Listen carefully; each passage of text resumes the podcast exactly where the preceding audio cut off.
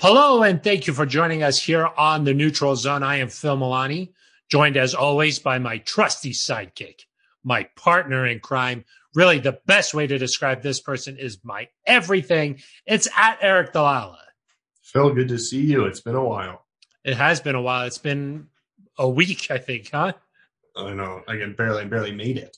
Yeah, it's been a crazy week for the Broncos. So many free agency moves. This team looks nothing like the team we saw last week. That's true, Phil. You know, I, I heard a little rumor that Justin Simmons signed a contract. Yeah. You heard about that then, huh? I, I did. I'm pretty, I got my uh, ear to the ground. Yeah. That's a good saying. You got that one right. I'm not the one that normally messes those up. Got it. Got it. Well, we have a great show in store for you today. We'll be talking about the biggest surprise moves so far throughout free agency you know, we we sort of thought maybe Justin Simmons was going to get done. But what was our biggest surprise move as the Broncos have really loaded up on the defensive side of the ball? Loaded up. They're ready to go. Yeah. You know, last week George Paton said we got a few more months. We don't have to play yet. They're ready to play. You're Let's ready play. to rock. Let's yeah. go. Let's go. You know, the one area the Broncos really haven't addressed is the quarterback position.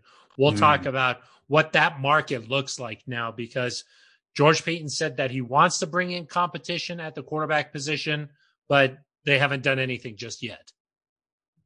Taking their sweet time, which is okay. Yeah. Then we'll uh, talk about the draft now that the Broncos have loaded up at the cornerback position, which is the position that a lot of experts had mocked to the Broncos what we're going to realign some of the draft needs and what the Broncos might do at the ninth overall pick. Uh, I don't think they'll go corner, but you never know. No, I, I don't know. I wouldn't say it's out of the question yet. Okay. Okay. We'll and get then, there, Phil. We'll get yeah, there. Yeah. Then we'll wrap things up by talking about the Broncos roster as it stands now. Are there any future Ring of Famers on the roster? Mm, I can probably name at least one. Really? You're yeah. pretty confident about it. Yeah. You ever heard of Von Miller? Yes, I have. Yeah, definitely Von Miller, but maybe did the Broncos secure any more Ring of Famers here uh, down the road through free agency? So, how does that sound for a pretty good show here, Aric? Let's get after it. Aric, we like to make this an engaging episode, you know, a, a, a, podcast. I mean, you know, like the people comment, we we get that feedback, we react to it. That's sort of what the neutral zone is all about. Uh, on Apple Podcasts, you can subscribe, rate, and review the neutral zone. And we got one the other day uh, from someone named Greatest Worth. Greatest Worth Thank you for uh, leaving a comment there. He says, Great pod. I love this pod and all the horrible humor. Not really sure what that means, but but I think that was a compliment. Part and he, he goes, uh, if it is okay with you, could I get a shout out, Phil and Aric? Of course. So shout out to Greatest Worth. Appreciate uh, appreciate the feedback there. Make sure you subscribe, rate, and review the podcast on Apple Podcasts. Aric, if you can't go to Apple Podcasts, what's another way somebody could get involved with the show? Well, I don't want to take yours, Phil, but you could leave an email at neutralzoneshow at gmail.com. You could tweet at us at Broncos Podcasts. You could tweet at us directly. At, yes, at at Aric DiLalla with an A, at Phil Milani with a PH. Yeah. Traditional spelling. Eric. A A Rick. Yes. A Rick, yeah. Maybe that's what happened, you know, in your birth certificate. Just slight confusion there. Mm. You know. Hmm. You could also uh, leave a voicemail 707 neutral. 707 neutral uh, that's you can just leave a voicemail. We'll play it right here on the air. We did get uh, an email the other day from our good friend John Jornad. I'm not sure if this was a compliment, but he said Phil finally makes a correct statement. Wow, that was that kind of hurt my feelings. He uh, he enjoyed the little uh, jab that I had at Jerry Jeudy last week, uh, saying that uh, Ronald Darby, if he wants more interceptions, he should work out with Jerry Jeudy because then they could both practice securing the ball, securing the catch. Aric. Right. And to be clear, you are the one who made that joke. I thought that you did that. Mm, not according to uh, this listener who wrote it. John Jornad, our good I'm, friend. I'm not. I'm trying not to implicate him either in your decision. got it. Got it. yeah. Um, another way that you could be a part of the show is you can leave a comment on YouTube. We read all the comments, and then usually Aric calls me and needs a little bit of uh, help. You know, he needs me to console him. Um, but uh, we appreciate all of the comments. Jason Peters commented. He says, "Intelligent conversation as usual, fellas. I think Mike Boone is an awesome signing. Hope we take a shot at Marcus Mariota. Uh, don't think that that's going to happen anymore." but but appreciate the comment. Phil, can I just say, as we're um, going through these comments, I have my own comment, and that you've kind of got some Al Davis vibes going right now with the I do. slicked back hair and the black windbreaker. It, It's you know, not windbreaker; it's a pullover. Kind of looks like a windbreaker. For those of you watching on YouTube, you can maybe chime in on if Phil looks like he's about to go make sure that somebody's sleeping with the fishes because I think I need a little more jewelry or something like that to kind of look like you smell a rat. Uh, I my the hair is a little bit wet today. Sorry, I apologize. I'm sorry, Aric. It's okay. Uh, Eric Ramos, as usual. What's up, Phil and Aric? Very happy we got Shelby, Von, Justin back for another fantastic. Oh, Justin back space and another fantastic show. Go neutral zone show. Go Broncos. I know Nice. how to read, Aric. I know how to read. So uh, a, a lot of uh, good uh, comments here. Someone uh, enjoyed our analysis on on uh, Philip Lindsay. That's a shout out from Judah Max. He he enjoyed our conversation about Philip Lindsay. So you know we keep it real here on the neutral zone. We keep it right down the middle. You know, no favorites. That's right. That's right. So those are all the ways you can get involved with the show. Go ahead and smash the subscribe button if you're on YouTube right now. Smash that subscribe button. And with that, Aric, let's dive right into our first topic here. What what was the most surprising move that George Paton and the Broncos made so far one week through free agency? I'm going to cheat a little bit here too, Phil. I know you like it when I do Of that. course you are. You can't Yeah. answer the question. Well, I mean, I I came up with a topic, so I'm going to answer it how I want to. I think the the, the biggest surprise was how aggressive George Paton was in general, because I think Oh. he talks so much about you build through the draft, you draft and develop. The draft is the lifeblood of this team. And then he went out and made a splash in free agency. I mean, he wasn't the New England Patriots, which nobody else was, but he he went and he signed a couple of really high quality free agents. But I think the most surprising individual move, Phil, is keeping Von Miller. Um, you know, they picked up his option where it was. It sounded like, based on some reports, that they negotiated for a little bit, but decided to pick up the option anyway. Uh, it seemed like, Phil, the way things were trending, that maybe Von was going to move on in his career. We saw some reports from our friend Mike Klis that that was at least a very realistic possibility. Um, the fact that they kept him at that initial salary to me was very surprising. I I think it's a good move based on how the edge market, the edge rusher market developed, um, and kind of the other options you would have been paying about the same amount of money for probably a, less talented, um, less qualified player. But I do think Phil, just the I kind of expected if he was going to be back that it was going to be at some sort of discount or a contract extension. And so the fact that he came back just kind of as is um, was somewhat surprising to me and a good surprise, I think, a move that makes this team better this year. Yeah, I you know some someone along those lines. I guess one of the biggest surprises uh, for me was just how the market played out this year. It really was an interesting, you know, a, a lot of uh, cap casualties that we didn't think would uh, get cut, got cut, and a lot of guys that I think thought that they were gonna get paid didn't quite get that much money, and it really seemed like there was like one top guy at each position who really got paid. Like Dak really got paid. Justin really got paid. That was sort of, but other than that, not like it wasn't a whole party of everybody just getting paid. And so the my biggest surprise was Kyle Fuller. I mean, I I, I don't think that we necessarily thought he was going to be available. And the fact that he got released and then literally the next day he was in the building here signing. And, you know, uh, I think that uh, that was that was surprising to me. I think that what I would have expected was just a Ronald Darby, somebody like that, you know, like a, a really good cover guy to come in and help the secondary. But they've really revamped the entire secondary, you know, by adding in a legitimate number one corner in Kyle Fuller. Now all of a sudden you're getting comparisons to the no fly zone. You're getting comparisons to, oh, this is the formula to win a, a Super Bowl. You got to have these rushers. You got to have the cover guys. And to be fair, that's what George Paton said when we asked him about free agency. He said, you got to get after the quarterback and you got to have guys who can cover. And that was his priority in free agency. So I know you found that revolutionary, that strategy. You were, I never heard of that before. I was like, gosh, Yes. this guy, was clear from a last visionary. Yeah. episode. Yeah. I was Yeah. so, I was so- shocked. Yeah. Shocked. And and then you heard um, Pat Shurmur's vision, which was to run the ball and throw the ball. And you were, you were blown away again. He was like, we got to score more points. And I was like, Yeah. whoa, whoa. Yeah. That's Did- kind of what your reaction was. Did not think Um, of that.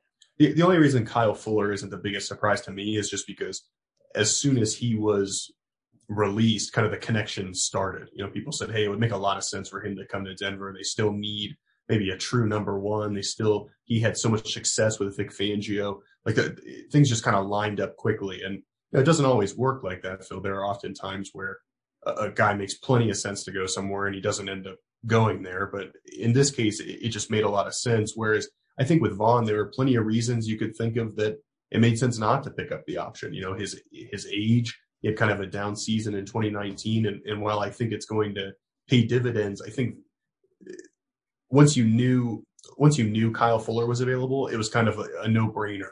Whereas with Von, I think there was some consideration probably into that, and maybe it was a less um, clear decision. Yeah, I mean, once you throw in that caveat, then then it becomes not a surprise. You're like, oh yeah, once he got released, then it wasn't a surprise. Of course, it wasn't a surprise after that. I'm saying going into free agency, I didn't think that that was going to be a possibility, and so the fact that at the start of free agency didn't think that, and now a week later, Kyle Fuller is a part of the Broncos. That was the biggest surprise. You could say, well, yeah, it wasn't surprising once Shaq Barrett got all this money to play at Tampa. After that, it really wasn't that surprising that Von stayed with at his current contract. I mean, uh, uh, you can you can sort of shape anything you want to shape here, but uh, but I think the two biggest surprises were definitely Kyle Fuller and Von Miller. But don't minimize the fact that Kyle Fuller is now a part of the Broncos, where a week ago we weren't even talking about him. Oh, I'm not minimizing it by any uh, stretch of the imagination at all. It's a very big addition. I don't. Just one deep breath, Phil. Give me a deep breath here. Just Yeah, well, you're like, well, if, yeah, you're like, uh, there's no ifs or no no ifs at all. I'm just telling you, kind of Yeah. when you It know really- the two situations. when he was like touring around the building and he was like meeting with George Paton and he was down the hall with Vic Fangio, at that point I was like, this is this is not gonna be surprising. He's gonna come down here and sign. That's about when things click for you, right? yeah. You're like you're like Exactly. he's holding a pen in his hand. I'm pretty sure at this point. I he's think that he's gonna sign.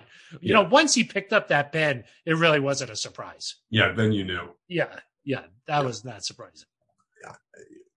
I don't think until the tweet came out from I don't I don't remember who broke it if it was Adam Schefter or Ian Rapoport. Until the tweet came out that the Broncos were picking up Von's option, I truly had no sense of which way that was going to go. Yeah. No, I mean, I, I, agree, but I think that once like JJ Watt went to Arizona, he got uh, paid there. Shaq Barrett, he got paid where he was, you know, staying in Tampa.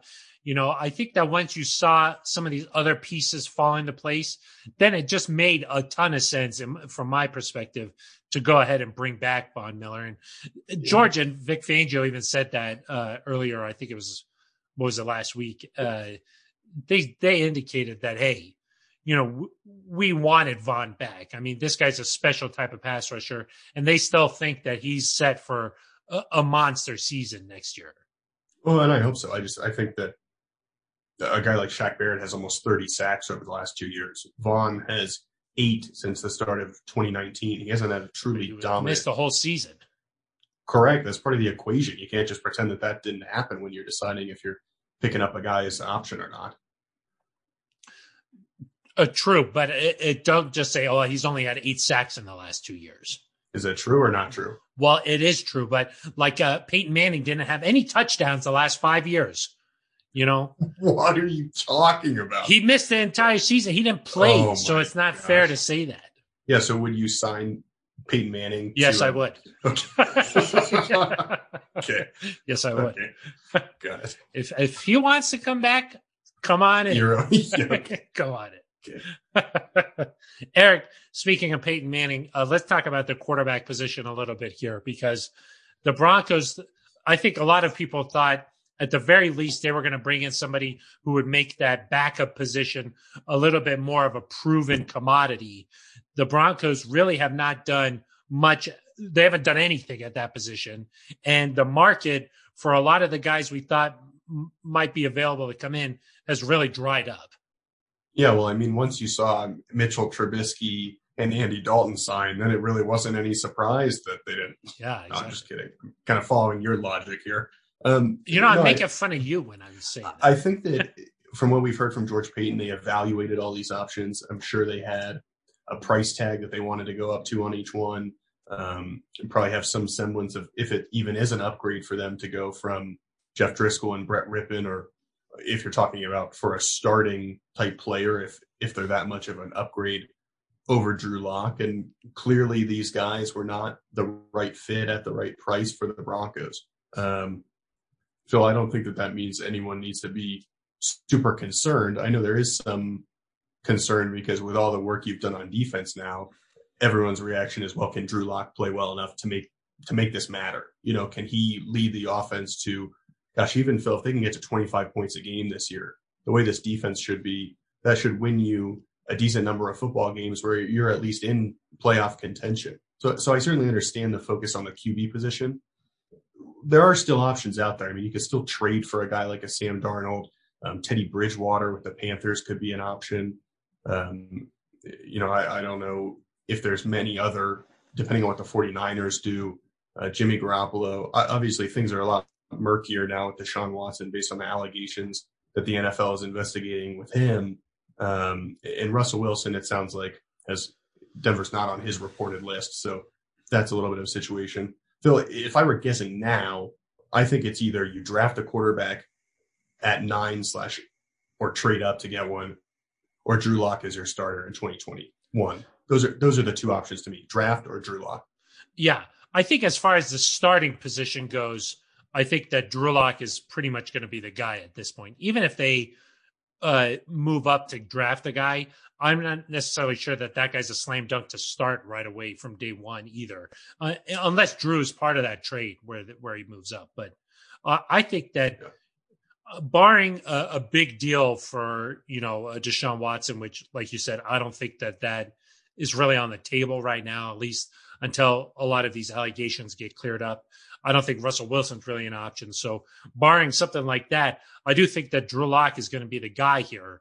Uh, I did think that they were either going to bring in a, a more proven backup or they were going to bring in a guy who was going to compete with Drew for that starting spot. Somebody like a Jacoby Brissett. Uh, I thought maybe they would, uh, you know, go out and get like a Tyrod Taylor or Andy Dalton, somebody who would be a really good backup in case things aren't going well with Drew. Like we talked about last year, when things weren't going well with Drew, it was like, oh, well, do we want to bring in Brett Rypien? But like, say if that guy's Andy Dalton, maybe you're a little bit quicker to be like, yeah, we can still win this game. Let's bring in Andy Dalton. So I think that I thought they were going to do something like that. But at like $10 million a year, I don't think it made a ton of sense to bring in a backup at that price. You know, so I think that once the market sort of started to sh- show its hand with the what a what a proven backup was going to cost, it didn't really make a ton of sense, especially with the Broncos trying to beef up the defensive side of the ball. So uh, I was a little surprised that they didn't go after somebody, but uh, I understood the money part of it.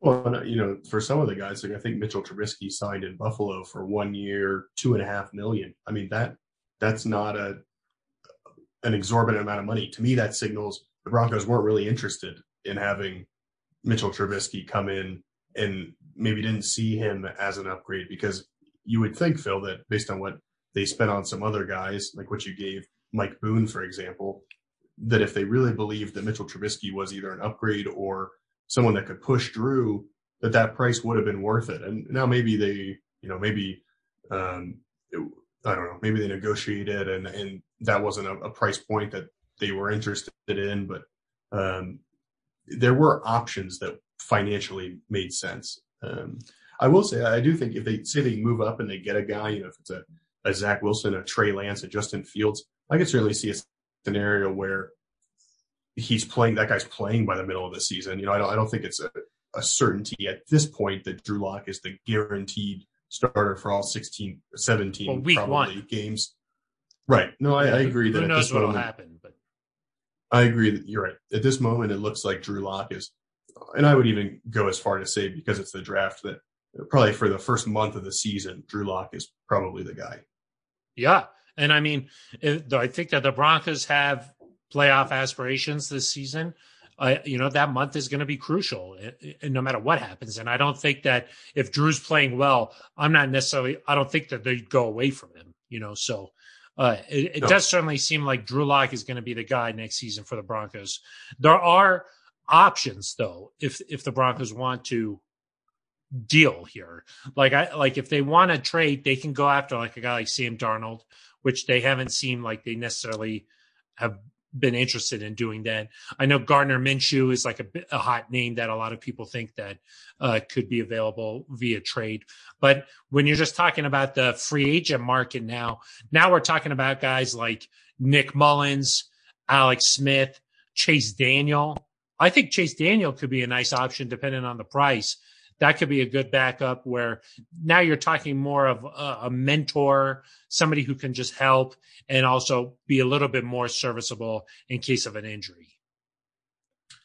Yeah, I just I think any of those guys maybe you're more likely to bring in closer to training camp, closer to this, you know, after the draft that you kind of evaluate, hey, like if if say Zach Wilson or Trey Lance or Justin Fields somehow falls to you at nine, that might be too good to pass up after all the holes that you filled in free agency. But uh, so at that point, maybe you do that, and then afterward, maybe you decide, hey, now we don't need an, an Alex Smith or a uh, Chase Daniel, but maybe you don't get a quarterback and you decide, hey, let's get a let's get a late round pick, let's get a college free agent, and let's also add a, a vet here. And um, so I do think that Broncos are keeping their options open. I think that the fact that Jeff Driskel and Brett Rypien are still on the roster kind of indicate that. You know, I'm not sure that there's a high likelihood that Jeff Driskel was the backup to begin the season, but I, I think there's a reason he's still on the roster, and the team wants to make sure it has at least a certain caliber of backup player in either Jeff Driskel or Brett Rypien.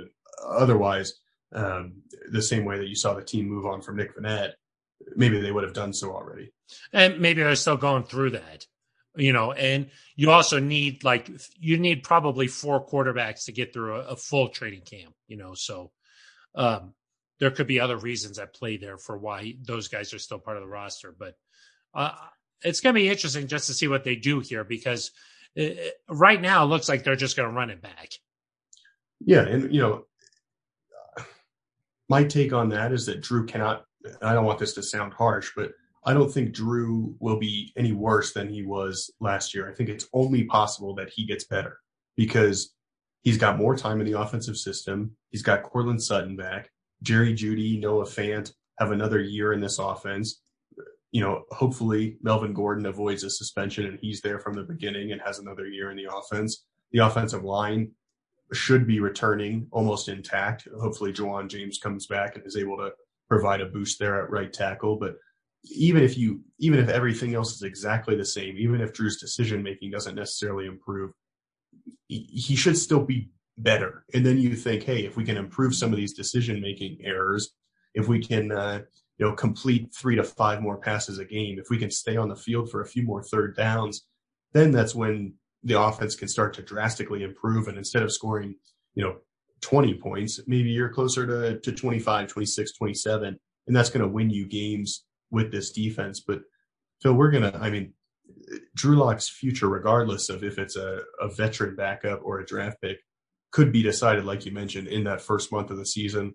The Broncos are 0 7 in September under Vic Fangio, and it's really it's ruined their playoff chances both years because you've just had this crazy hole to climb out of. And so, I mean, at the very least, you got to get to the end of September at, at one and two. I mean, you've got to find a way to not end your chances before they even really begin. And I do think that uh, people have given up on Drew Lock way too quickly. You know, I mean, last year, not having an off season probably hurt the Broncos more than most teams. You know, just because they had a new offensive coordinator coming in, they got a, a lot of young guys building that chemistry, getting the playbook down. That that was crucial for them, and they just didn't have that. So I think that having having an off season here where who knows what it's going to look like if there's going to be in person or if it's just going to be virtual, but at least being in the same system for the second year is going to make a big difference. We even got an email about this, uh, uh, Aric. This one was from uh, Ron Arter.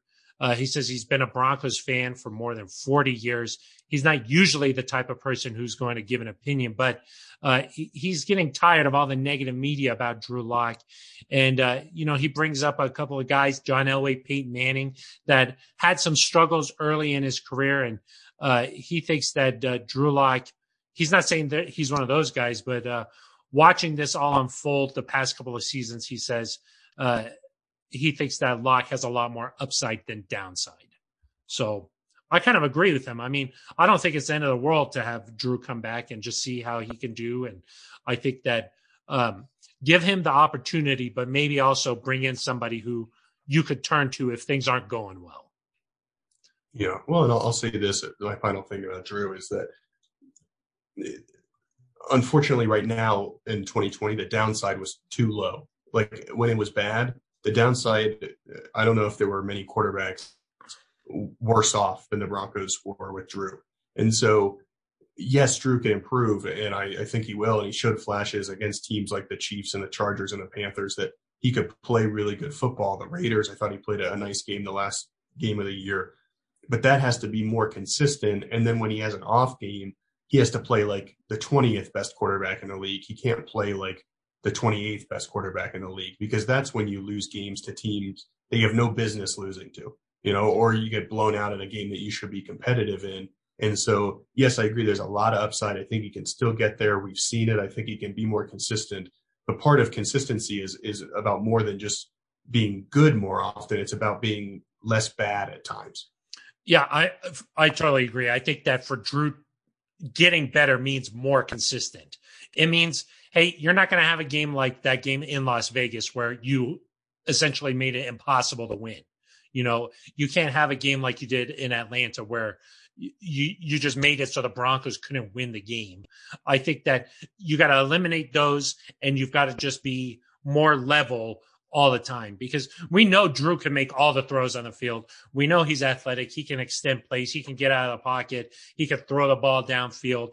I think just avoiding those mistakes and being more like just level headed more often and I think the Broncos, with the talent around him, they're going to win a lot more games if he can do that.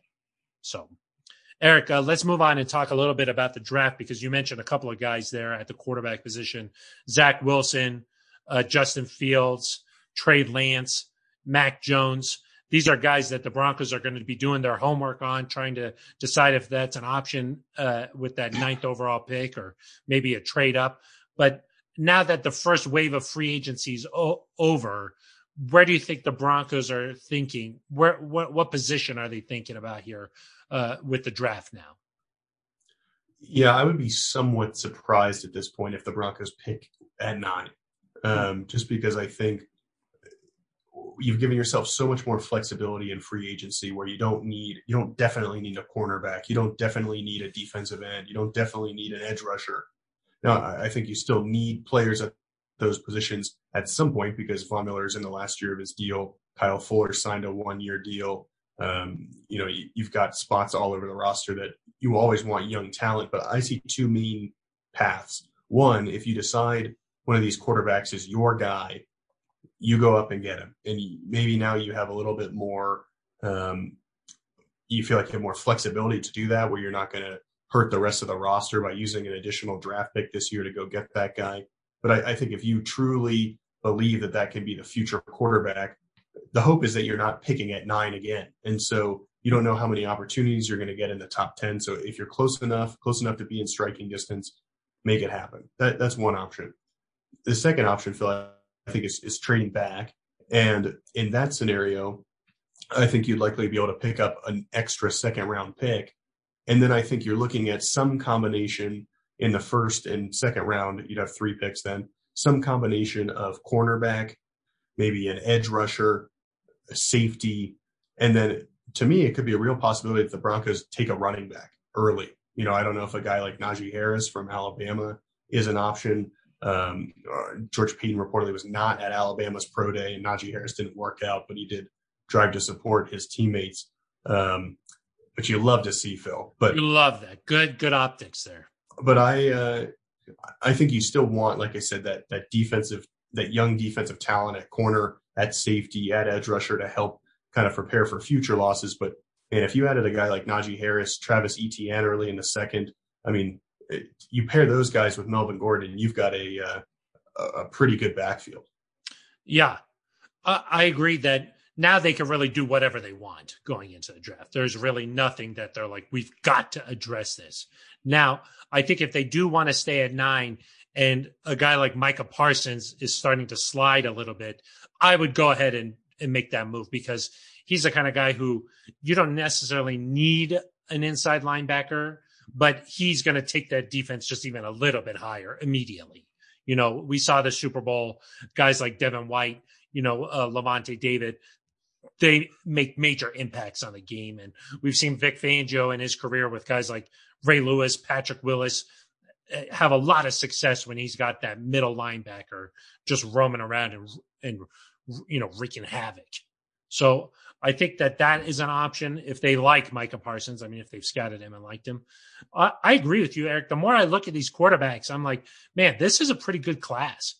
I mean, uh, obviously Trevor Lawrence is the cream of the crop, but like and by no means am I a draft expert or anything like that. But when I watch the highlights, I'm like, man, these guys could really play, Aric. When I see him throw touchdowns, I'm like, man, that is impressive.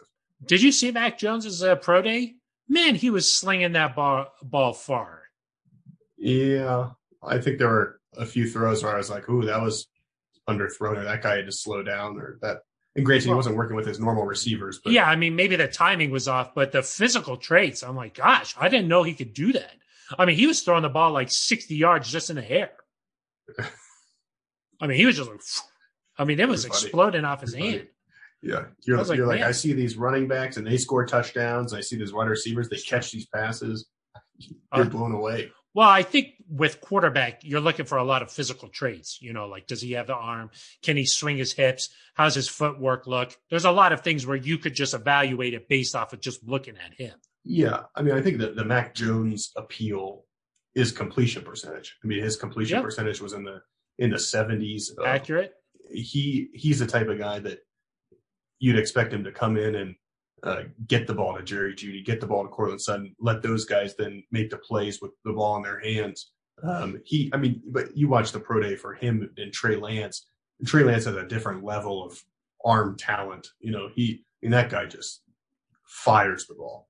Really, you think you think it's like a way different, huh? I I just think it looks so much easier for Trey Lance mm. to. Trey Lance obviously way more athletic. I mean, in the game that he played last season, the one game, I mean, he was running all over the field. He was making crazy passes. I mean, he was taking over. But then again, he wasn't playing the highest level of competition. So, yeah, that's the other knock on Mac Jones is that he had two of the best wide receivers in all of college football. So, like, those guys are wide open a lot of times. So, yeah, well, he threw 40 touchdowns and four picks. So he, he did a pretty good job still. And even um, Justin Fields, I mean, the playoff game against Clemson, I mean, that was like a, a career defining moment there where he's going up against a team that knocked him out the year before. You know, he's had all this motivation all off season and then to come back, get hurt in that game, but lead his team to victory. I mean, these are leadership traits that you want in your quarterback. And uh, I think that this could be a pretty good class. Yeah. Well, and that's even without talking about Zach Wilson, who I think many people now agree is the second best quarterback, and um, your friend Phil Sims or believes or Chris Sims, Chris Sims, yeah, believes that um, Zach Wilson is better than Trevor Lawrence. I So- think that at this point, unless the Jets get some sort of insane offer, uh, I think that it's almost a slam dunk that Trevor Lawrence, Zach Wilson, one and two, uh, are going to be the picks. At least right now, it's it's what it's looking like. Um, so yeah, I mean those guys are, are all options. I think if you then move down, you mentioned Micah Parsons, Phil. I think that's a, a good option. You've got to probably make sure some of the character things are okay there, given his past at Penn State. Um, but you know, a corner like Jaycee Horn from South Carolina, I mean, he tested better than Patrick Surtain. Maybe Caleb Farley starts falling down the board because of his injury, and you can get him later. Um, Phil, you talked about even the possibility may, maybe him falling to the second round, which is intriguing, and, and who knows what could happen. Um, The only thing is, I think that Caleb Farley is like a tremendous talent.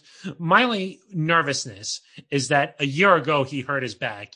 He sat out all of last season, and clearly it's still having having lingering effects.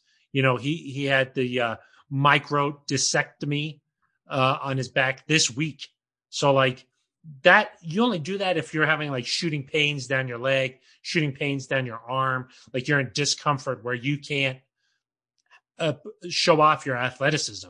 Now, they say that if everything goes according to plan, he should be ready for training camp. But you're talking about a, uh, an injury that happened a long time ago, still bothering him now. And when it's a back, I think that you're talking about a lot potentially affecting his athleticism. Now, obviously, Michael Porter Jr., the basketball player, similar situation here. The Nuggets didn't play him at all his first year in the league. Like he just, he, uh, gray shirted that entire year. Now he's gone on to have good success and he's been able to show off his athleticism. But football is a little different than than basketball. I mean, he's going to be taking shots directly into that back all the time. At what point is a corner getting speared in the back? If he's got to come up and tackle and then it becomes like a scrum, you know, Vic likes his cornerbacks to come up and tackle. Yeah, You know, or he's gonna like lean back into him and tackle. he's gonna he's gonna tackle him, but then swarm tackle Kareem Jackson. Mhm. Kareem Jackson knocked out AJ Bouye.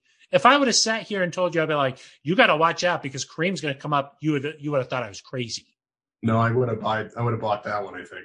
Um, This could happen too. Well, you I should mean- buy this. as as bad as you make this sound, Phil, it sounds like maybe um, you want to go the Jake Butt route and wait until the fourth or fifth round to, to take a flyer on this guy, and maybe He's going to go before that, I think. But well, but yeah. So th- those are options. Uh, Greg Newsome from Northwestern, another option at corner. Um, uh, TCU's got a, a good safety. Uh, I mean, there there there are options there for Denver where I think if you trade back, you can get a, couple of really good pieces. And I know Phil, we kind of disagree on the, you know, do you get one elite player at nine versus can you get two or three really good players later in the first round? And I, I agree that you want those elite talents, but to me, the draft is such a um, you're throwing darts, and so if you can take two or three chances in the first round, or you know, first round, early second round, and just increase your odds that somebody pans out to be a long term starter, that's what you need. Because I feel I, I think the Broncos have had some elite talent over the last few years. You know, they've had Von Miller, Bradley Chubb has been elite at times, Justin Simmons has been elite at times. Um, Courtland Sutton was a Pro Bowler. I mean, they've had elite talent. I think the issue here has been that there's not enough guys that are like really solid, really good players. And so that to me is why maybe trading back and, and restocking some of these positions could make a lot of sense. the Broncos uh, have had a lot of success drafting a guy like Sutton in the second round, ha- having him develop into like a, a Pro Bowl type player. Justin Simmons in the third round. They have found those guys. The only thing that I think is like you don't, like you mentioned, don't want to be picking a nine again. So like when you are this high up in the draft, now's your chance to get a, a kind of a game changer type of player. Um, so I think if you really like a guy, I would go ahead and make the move um, and, and just draft the person instead of trying to dra- go back and and just you know like you said darts. But Aric, uh, I was going to ask you one other position here on what you think. Some people think the Broncos could be in the offensive line market. Uh, you know, maybe a, a, an option at right tackle, depending on how things shake out. Yeah, I mean, I think given that Ja'Wuan James's contract situation after this season becomes something you can move on from if you want to, um, a right tackle would make some sense. You know, a guy like Rashawn Slater from Northwestern has the ability to move inside and play guard as well. I'm not sure if you need that uh, flexibility just because you do have Graham Glasgow signed to a, a long term deal. You've got Netane Muti, who you just drafted, who looks like he's got promise at guard. Obviously, Dalton Risner has played well there. Um, and so I think it's really going to tell you a lot about what does this team think about Ja'Wuan James because Ja'Wuan can be, I believe, under contract for three more seasons if the Broncos want him to be. And so if they don't draft the right tackle or don't make that a priority earlier, I think it's pretty clear that they think Ja'Wuan can be that guy. Now, if they go out and they do take a right tackle at nine, if Penei Sewell falls or Rashawn Slater's there at nine, that might signify, hey, we're not so sure about Ja'Wuan James, where he is um, and his ability to contribute. But I worry about take using that valuable of a pick at nine, Phil, on a guy who, say, Ja'Wuan does come in and plays really well. He could be the right tackle for three more years mm. at least, and then you've just got a you've got a top ten pick sitting there. I mean, to me, that there may be more pressing needs, like a or not even pressing needs, but uh, areas where you can get the guy on the field. You know, get an edge rusher that next year, if, if Von moves on, can step right in, or, or, get a linebacker, or get a corner that if Kyle Fuller's here just a year, can easily step in and, and play alongside Darby. You know, that to me, I see a more direct path to the field, I guess. Yeah, uh, I agree. But I think also uh, best available player. If if one of those offensive tackles drops, you're talking about a guy who could go as high as like four with Sewell. Some some have had him going that high. If he drops and maybe there's a bunch of trades where guys are moving up to take quarterbacks and he starts falling and he's there at nine, you're like, oh man, we could get the best best tackle in this draft. You know, maybe it becomes a little bit more enticing. I don't know. Yeah, I mean, I don't know what you then do on the offensive line. If that means you trade somebody else to get value, you know, if you say, right. hey, we're going to move him inside and we trade Graham Glasgow, we trade Dalton Risner, we trade Ja'Wuan James. I mean, the, the you'd have to make a difficult decision there. And I, you know, everybody says best player available, but like Kyle Pitts could be on the board at nine, or like Ja'Marr Chase could be on the board at nine. The Broncos are not drafting Ja'Marr Chase no matter what. Yeah, you know, but so, this Sewell could come in and contribute and make that offensive line much better and, and then that allows you to move on, trade trade a guy like uh, Ja'Wuan James. Yeah, I mean, you the could cap hit the cap hit would make it difficult, but um, certainly an option. It's not as out of the realm of possibility as like a Ja'Marr Chase or a Kyle Pitts, but I still think it's maybe a little bit far fetched in terms of what the team needs. You know, I'd be I'd be much more comfortable if you got on the board at nine and um, Penei Sewell was there to say, hey, we're going to let another team who needs a tackle come up and get him. We're going to trade down a few spots and reevaluate. Because I mean, that's what they did last year when Tampa came up to get um, Tristan Wirfs. Denver could have, you know, hypothetically made that pick or gotten a tackle, um, and instead they they sat tight and got a receiver. So you would be okay drafting a cornerback, even though they're not going to get on the field, other than playing special teams. I think, given the injury history of Bryce Callahan and Ronald Darby, and the fact that Kyle Fuller and I believe Bryce Callahan too are both entering the final years of their deal. That makes more sense to me than trying to draft behind a guy who still has three years left on his contract. Hmm.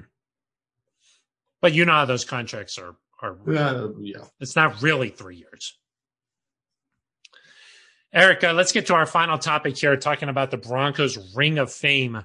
Uh, we mentioned Von Miller. He's probably got a good chance at the Ring of Fame here. But uh, Aric, besides him, who do you think on this team uh, uh could be a Ring of Famer, and what do they need to do to get there?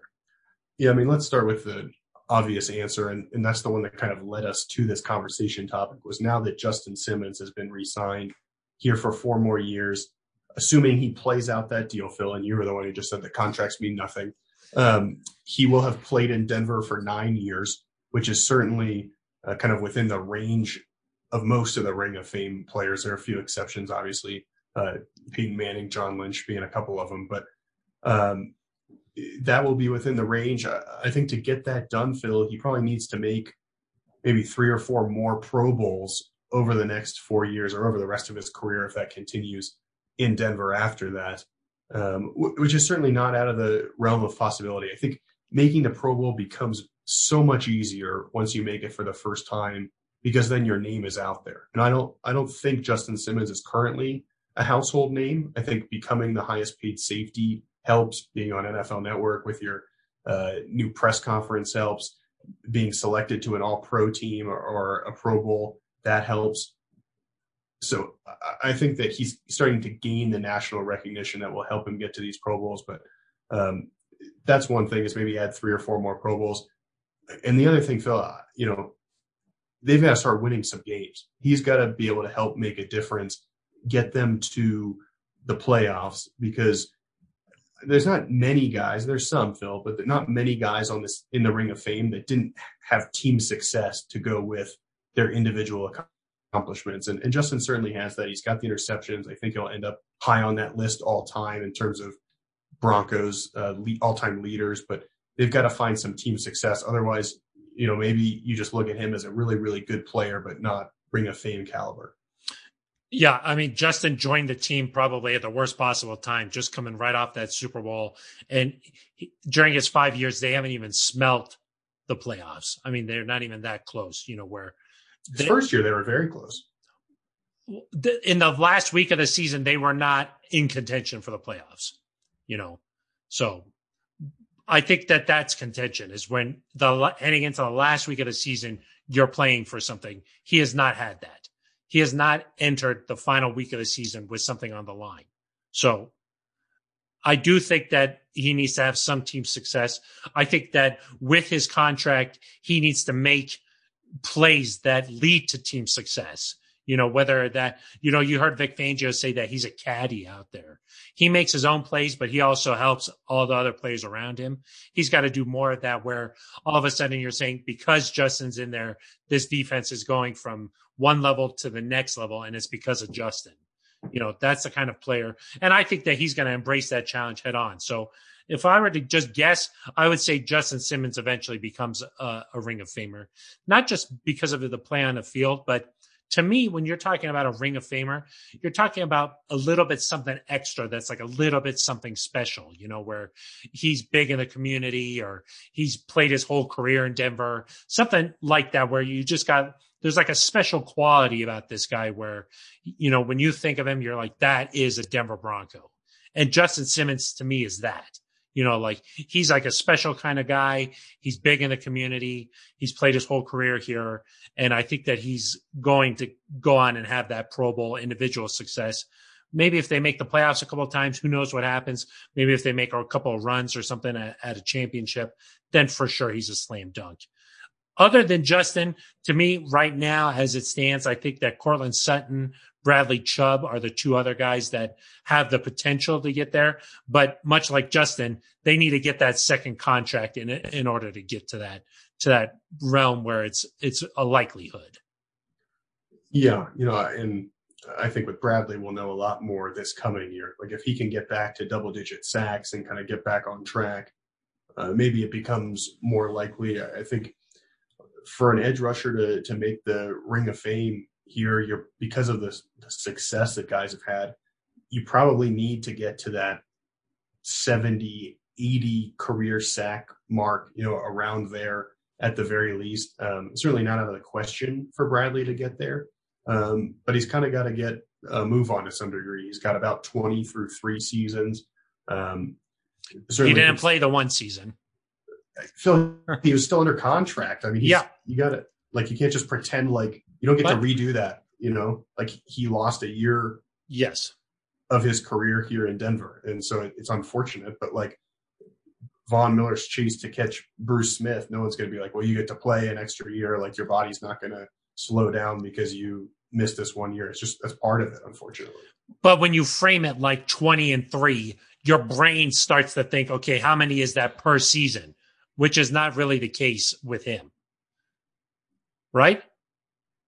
He has averaged about six sacks a year, including that season. I think that, you know, Shaq Barrett, if I say he's got 30 sacks in two years, your brain you think, might okay, think he's got 15 a, a season. Per That's year, how your brain yeah. thinks. Yes. Right. But in reality, he had 21 year and 10 the other, and that's how the Yep. averages work. I mean, Bradley Chubb has been a Denver Bronco for three years, and he has 20 sacks.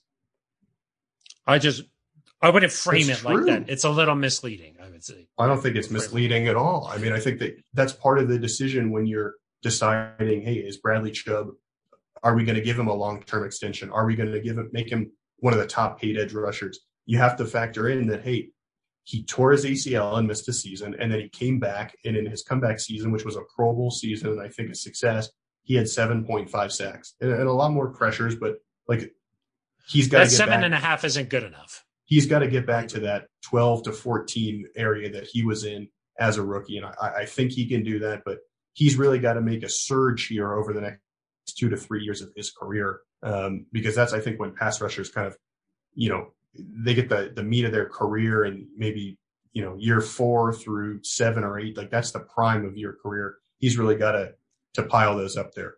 Court, Courtland, who also missed a year of his career, Yeah, how many catches did he have last year? He had zero catches, or I guess not zero, but Yeah, he What, had like six what, catches? 12 catches. Yeah.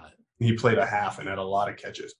I, I think Courtland, the thing with him will be, you know, how what is his relationship like with Jerry Jeudy on the field and how are they used? Because I mean, I think Demaryius Thomas is a, a slam dunk ring of famer because he's been he, he was here his whole career, pretty much, and um, was a number one guy for a while. But when Emmanuel got here, you know, they split catches, they split yards, and I'm not I think Emmanuel's probably on the outside looking in as a Ring of Famer. Um, but it'll just be interesting to see how Courtland Sutton and Jerry Jeudy develop.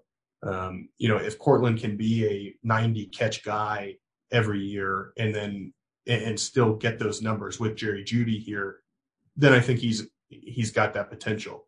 Now, if if they both end up with 70 catches a year and a thousand yards each instead of you know pushing 13 or 1400 occasionally, then it becomes more difficult for Courtland Sutton to climb up the all-time receptions list, the all-time receiving yard list. And I, I just think in today's NFL, Phil, you probably need to solidify yourself pretty comfortably on that list to to get into the Ring of Fame. Yeah, most definitely. I mean, I think for both of those guys, you just got to focus on getting to that second contract with the Broncos. I do think that Broncos management really likes both of those guys. Both of them, similar to Simmons, have that personality, uh, the leadership qualities that you want in your locker room. So I think that for them, if they get to that second contract, they'll eventually get to Ring of Fame status.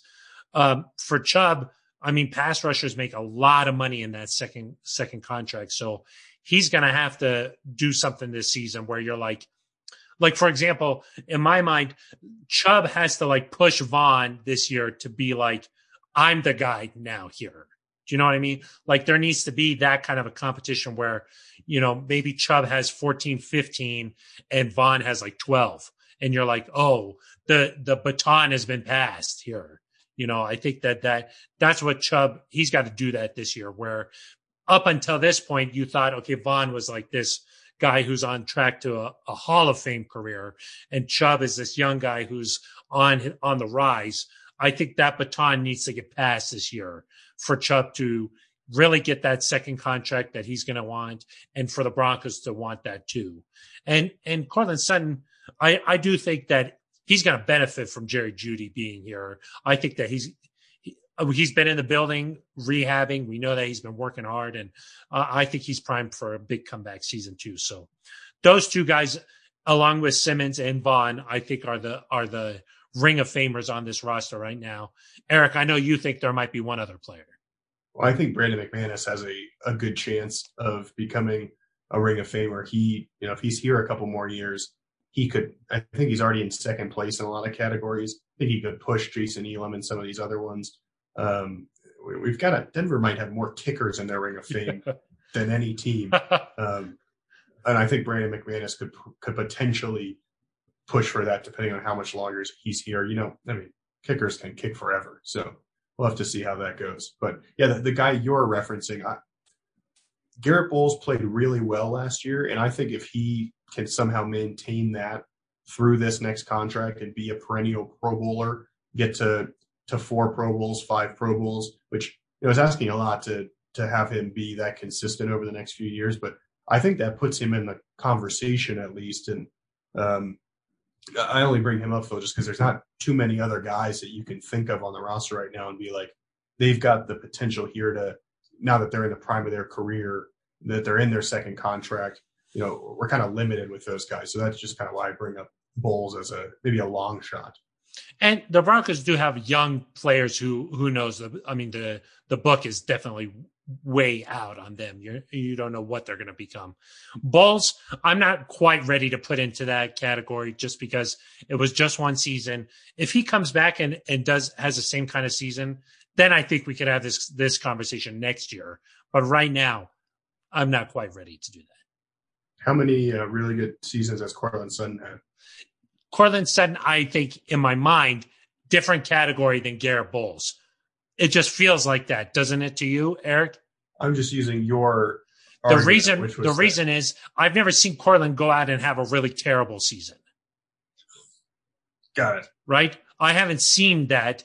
Well, I've seen Bolles do that. And so I think that the likelihood that next season Courtland Sutton comes back and has a monster year and replicates his Pro Bowl season from 2019 probably a little bit higher than Bolles coming back and replicating his 2020. I think the odds are higher that Garett Bolles is a Pro Bowler next year than Courtland Sutton.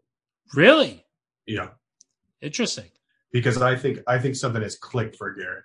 Mm. And I hope you're right. I hope you're right. Well, I mean, I want Courtland to make the Pro Bowl too. It's not like I'm rooting for one guy, uh, you know, above the other, but I just think that given Jerry Jeudy's presence, given that uh, Noah Fant is here now, given that Courtland Sutton's coming back from an injury, uh, I think that it could be very much a similar type of year that Bradley Chubb just had, where Pro Bowl you, season, where you are kind of slow to get back to where you were.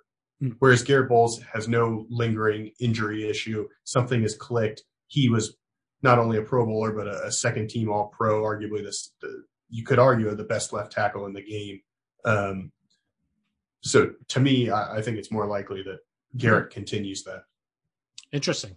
I, I would not have thought that. Uh, I, I just sort of like, and and Bolles has definitely changed the narrative on him, but like just in my mind when I'm thinking of like the tiers of Broncos players. Bolles is like hovering on that to me, where he's like almost in that upper echelon of Broncos players. Uh, I don't know if I'm quite ready to just put him right in there. I mean, Hopefully, he isn't isn't he among the highest paid left tackles in the game? I don't know. Uh, is that true? I mean, obviously Trent think, Williams just. I think when he was signed, he was pretty pretty high up there. Mm-hmm. Whereas I don't know. You know, if you went through and you you draft, you picked the top five left tackles in the league. I think there's a chance you would say Garett Bolles is among those. I'm not. I'm not sure if you went through and you said, "Hey, I want to pick the top five wide receivers in the league." Yeah. I don't know that Courtland Sutton is one of those guys right now. He yeah, could be, true. could come back, but uh, there's just so much wide receiver talent that it's more difficult to to make it, and it's you know so much more depends on the quarterback position. You know, Courtland needs Drew to have a good year for him to have a good year. Garett just goes out there and, as we like to say on the neutral zone, he just goes out there and pushes Phil. He's out there protecting his wife. Exactly, as he likes to say. Yes. Yeah. Aric, when you think about the Ring of Fame coming up here, obviously Mike Shanahan is going to have his ceremony, uh, presuming that fans are allowed to come back next season.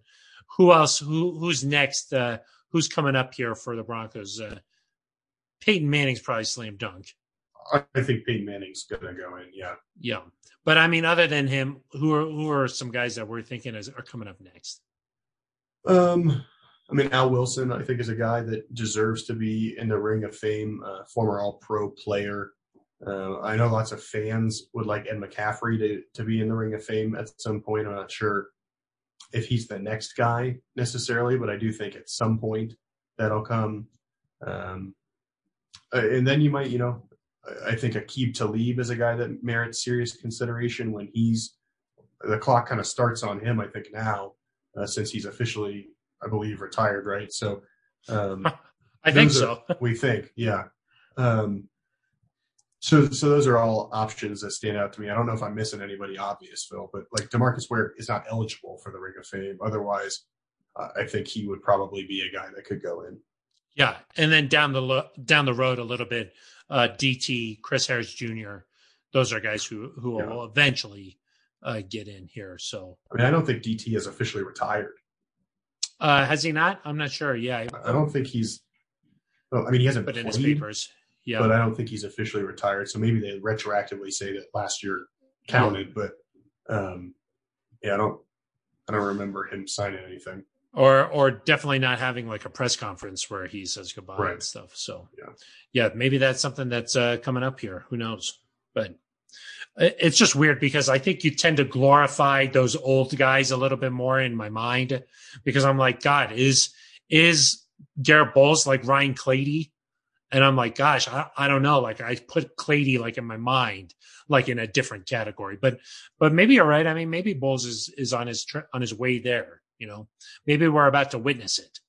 Yeah, I mean, Ryan Clady made four Pro Bowls, and so, and I think he probably Phil is is a borderline guy that could get into the Ring Yeah. of Fame at some point, and so, it, Bolles has less room for error. Let's say that than some Yeah. of these other guys. You know, he he Yeah. can't afford to go Pro Bowl and then two years off and then Pro Bowl just because he already started as an older player, and um, obviously the first three years of his four years of his career didn't go so well. So um, he's got to kind of string these together, but uh, you know, I, it's not out of the realm of possibility that it could happen. Yeah, it's possible. It's possible. Let us know if we forgot somebody. You know, just tweet at us or send an Gary email. if- Kubiak, if we Gary Kubiak. Ring of Fame, that's going to happen. Yeah. Who knows, Aric? I'm not sure. I feel confident about that one at some point. I know you feel confident about it. That doesn't really mean much. True. Gosh, yeah. So let us know if we forgot anybody or what you think about that. Uh, it, it definitely an interesting conversation, Aric. I think that you know uh, there's a you know when you're just talking about people who are in the middle of their careers, it's hard to sort of place their history within the franchise and everything. So uh, a lot can definitely happen. Um, you know, uh, like I was saying, you got to be a special person too. Like you can't just be like pretty good. You gotta gotta have an impact on the organization as a whole. So see if some of these guys come through in that area as well. So, all right, Aric. Uh, any shout outs? Time for uh, for our favorite part of the show. Yeah, uh, I think Liz Manis was upset last week that we didn't mention Zoom, and so we just want to make sure she knows she's still doing a good job zooming. Uh, yes. clicking start, letting people in from the waiting room, hitting the record button. I mean, people take those sorts of things for granted, but uh, Liz Manis just does it to the best of her ability every day. So, Aric, we thought that we were moving on from Zoom. Like we had a couple of in person press conferences, and yeah. then boom, Kyle Fuller, right back to Zoom. So like And that's I almost what- forgot how to do it. Yeah. So like f- for someone like Liz, you know, you think, okay, we don't need Zoom anymore, Yeah, but she's always, as a professional, always ready to go. So yeah. Well, and you think about how sometimes like they talk about older people in the workforce getting like phased out because of technology. Liz kind of has the opposite problem right now, where she's too good at the technology, and we're going to go back to the old way. And yeah, it's like, well, can, do you remember how to the uh, old talk to fashioned somebody? way. Yeah, Yeah, exactly. Yeah. It's like she's mastered the cell phone, but we're going back to the landline, exactly. Yeah, You know. dial up. dial up. Yeah. She's living in a high speed Wi Fi era. Yeah, she's in 4K. She's in 4K, and we're like, can we just go back to regular HD? Exactly. but she's ready. Once the rest of the world is ready to embrace Zoom permanently, she'll be ready. Perfect. Aric, uh, also another shout out uh, to one of your your um, mentors, your idols. It's the, it's his birthday today. I don't know if you wanted. I don't to, know uh, where you were going with that. I don't know if you wanted to have a shout out for him. Mr. Peyton Manning, Yes, happy birthday to him. yes, Very exciting. I think he's 45 today. yeah, Um, so he's catching up to you, Phil, another 10 years or so, and he'll be where you were 10 years ago. So um, just excited for him. I know you still want him to play quarterback. So, Peyton, if you're listening, Phil Phil's extended an open invitation for you to come. Is this as a camp arm, Phil, or you, you're just going to get no, started? no, no. Peyton Manning does not do camp arm. Are you silly? Kidding. Yeah. Got it. Almost the opposite. The opposite of a camp arm to me is like a playoff arm. Like let's have Oh. a guy just get through the regular season and then boom, playoff arm. Here's a serious question for you. Like, say Washington, the Washington football team last year, right? They they snuck into the playoffs. They hosted a home playoff game. Do you think they would have had a better chance of winning if you gave Peyton like two weeks to learn the playbook and then said you're starting today, and you just needed like a couple really good games from him? Do you think they would have been better off than starting Taylor Heinicke or whatever his name is? Uh, I mean, that is a good question. I don't think so. I mean, in like all seriousness, I don't think so.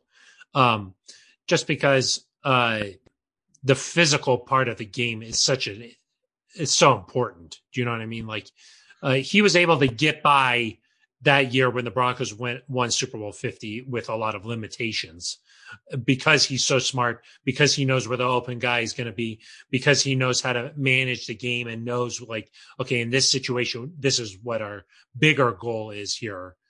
But that was even then, that was five years ago. Do you know what I mean? So while he's probably healthier, maybe in the sense of like his body overall feels better now, um, I just still don't think that he, the arm probably is is going to take a long time to get back into shape in order to throw the football. We saw him throwing the football at John Elway in Payne's places. I mean, what do you think? I think you had a very bad answer. I think he would have blown out Tom Brady. That's my answer. Oh, got it. Yeah. That's a good answer. Yeah. Yeah. Maybe the maybe the mental edge over like the def- the defenders to be like, oh my god, it's Peyton Manning. Yeah, they, they would have had no idea what to do. Yeah. Yeah. That's true. I did see an interesting to- topic out there. They said like uh what retired NBA player could come and like have a killer NCAA tournament. You know, like Mm. like could Michael Jordan join one of these college teams now and just like take over uh you know like could he have like a, a an NCAA run where he came in and played well? An interesting conversation, but ultimately I don't think you can dismiss the athleticism that it takes to play at this level. Yeah, maybe that could be a good conversation for our basketball podcast that we do. Yeah, yeah, exactly. What would that be called? Tip off? Like what's the neutral zone? What's the neutral Yeah. zone for basketball? I, I don't know. The restricted area. Okay. Aric, anything else you wanna you wanna mention here on the show? No, I'm about done with you, Phil. All right. Well, if you'd like to be a part of the show listening, go ahead and call in 707 neutral. Let us know what you think.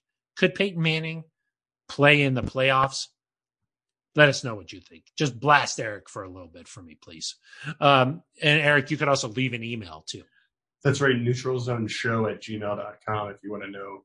You want to teach Phil how averages work or how to count seasons or anything like that, send an email.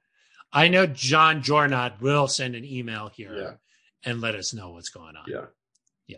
You could also hit us up on Twitter at Aric DiLalla with an A, at Phil Milani with a PH, uh, non traditional spellings uh, there. So don't be confused if you see us on Twitter and you're like, God, that's weird. Aric, should we update people on what happened with Roya Burton? Who is that? Yeah, dead Yeah. to us.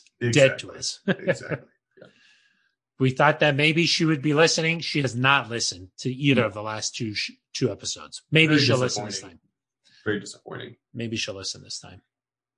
The world will never know. Yeah.